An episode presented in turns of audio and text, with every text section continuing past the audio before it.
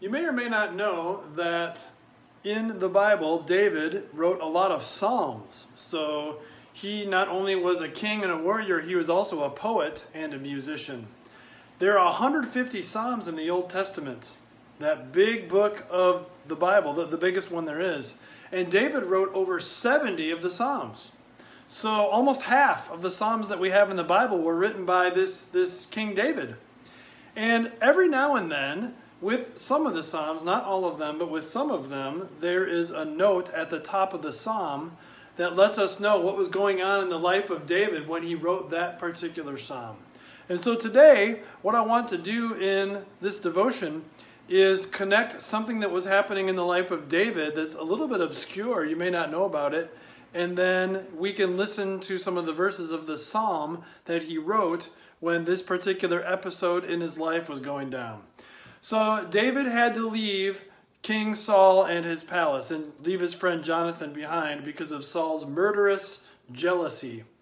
David, though, instead of trusting in the Lord to protect him, he actually found refuge and shelter with the Philistines, the enemy nation, and even went to the town of the Philistines called Gath. That probably is not familiar to you, but maybe it is if you think back to the story of David and Goliath. Goliath, the Philistine, was from Gath. So David found refuge in Goliath's hometown. And it wasn't too long that he was there before people started connecting the dots. Some of the people there looked at David and said, Hey, King Achish of Gath, isn't this guy, David, the one that they sang about? Saul has killed his thousands, but David is tens of thousands? And when that happened, David was very insecure, very afraid. He realized his mistake that he should never have fled from Saul to find shelter with the enemy nation, the Philistines. And so what he did was he acted like a madman. He faked insanity. He made marks on the walls. He let saliva run down his beard. Who knows what the look in his eye was like for a while as he was faking insanity. And I guess his deception worked because the king of Gath, when they were worried about David being this dangerous enemy because he's the one that killed Goliath, the king of Gath saw David acting like that and said, Am I so short of madman that I need this guy here acting like this in, in my presence? And he did not pursue David as though he was a threat. David escaped and went into the wilderness, found a cave to hide in, and there is when he wrote this psalm, Psalm 34, one of the most touching, powerful, comforting psalms when you or anyone is going through a difficult time.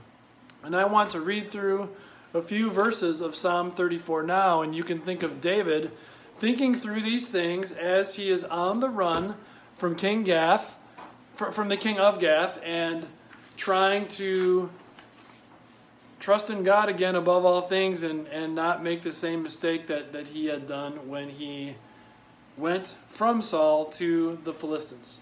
Here are some verses of Psalm 34, which was written by David when he pretended to be insane before the king of Gath, who drove him away. I sought the Lord, and he answered me.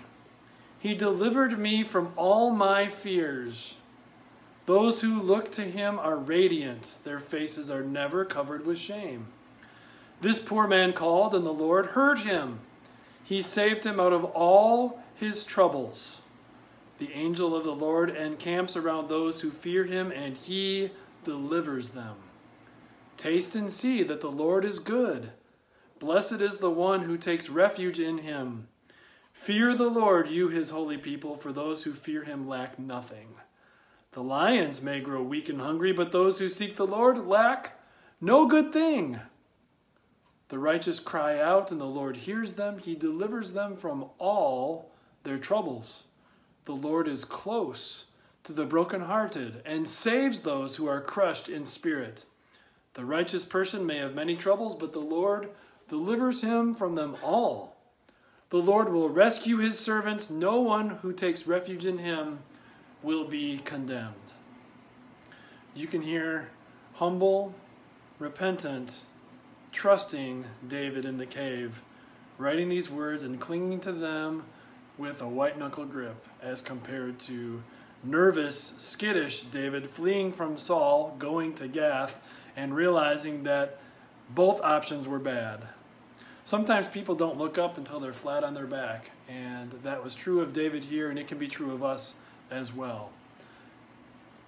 When you're going through a hard time, use that time as a time to clarify your relationship with God and trust that these words from Psalm 34 are always going to be true. All means all. He will deliver you from all your troubles, and there is no exception. The one who trusts in him is never put to shame, and never means never.